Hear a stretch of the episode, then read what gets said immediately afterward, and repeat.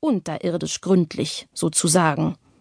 Es gab also nur eine Möglichkeit, meinen Patronenfüller wiederzubekommen. Ich musste bei Kevin anfangen. Auch er hatte mich bisher nicht im geringsten interessiert, aber wegen der enormen Speicherfähigkeit meines Gehirns kannte ich auch seine Adresse. Wie von einer geheimnisvollen Kraft gezogen, lief ich in die Grabenstraße, wo Kevins Familie wohnte. Auch seine Eltern arbeiteten bis abends, und wenn er nach der Schule heimkam, war er so alleine wie ich. Als ich klingelte, öffnete Oskar mir die Tür. Sein Unterkiefer klappte vor Verwirrung nach unten. Du, Bella? Was machst du denn hier? Als hätte ein Jäger nach seinem Hund gepfiffen, kamen die beiden anderen angeschossen und starrten mich verdattert an. Ich hatte einen Überraschungskuh gelandet, den ich auskosten wollte.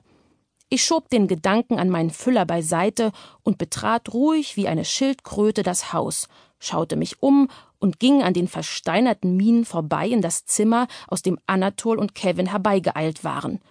Die drei Jungs folgten mir verschämt, als hätte ich sie bei etwas Verbotenem ertappt. Dann standen wir in einem großen Salon. Eine Wand war ganz mit Büchern bedeckt. Wir müssen es ihr sagen, stieß Anatol hervor. Die anderen starrten nur auf den Fußboden. Wie eine prima Ballerina ließ ich mich in einem Sessel nieder und lächelte die drei an. Na, ihr Knaben, was habt ihr ausgeheckt? Habt ihr Muttis Geschirr zertrümmert?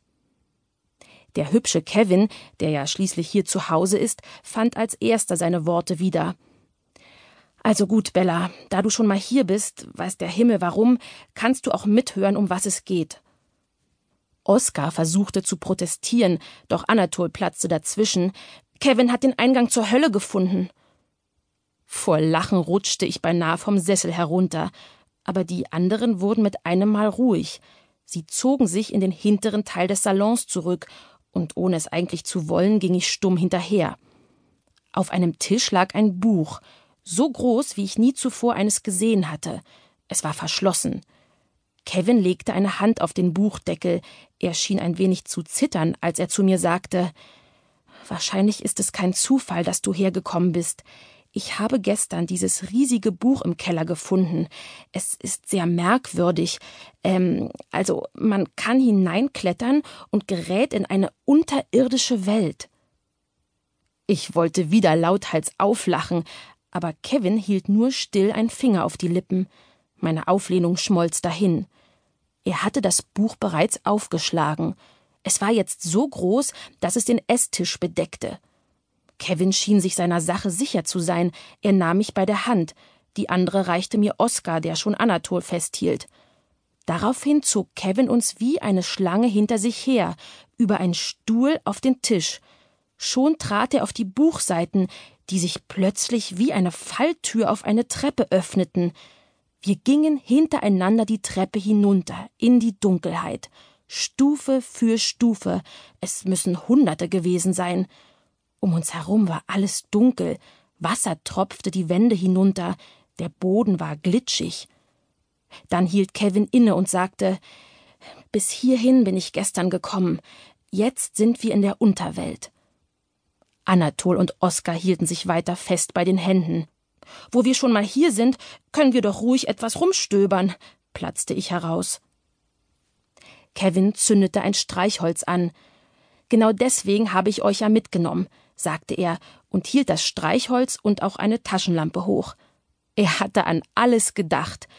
Alle vier mussten wir laut lachen, und ich hatte plötzlich das Gefühl, als könnten wir noch gute Freunde werden, unterirdisch gute Freunde sozusagen. Verrate ich zu viel, wenn ich gestehe, dass mein Gefühl mich nicht täuschen sollte?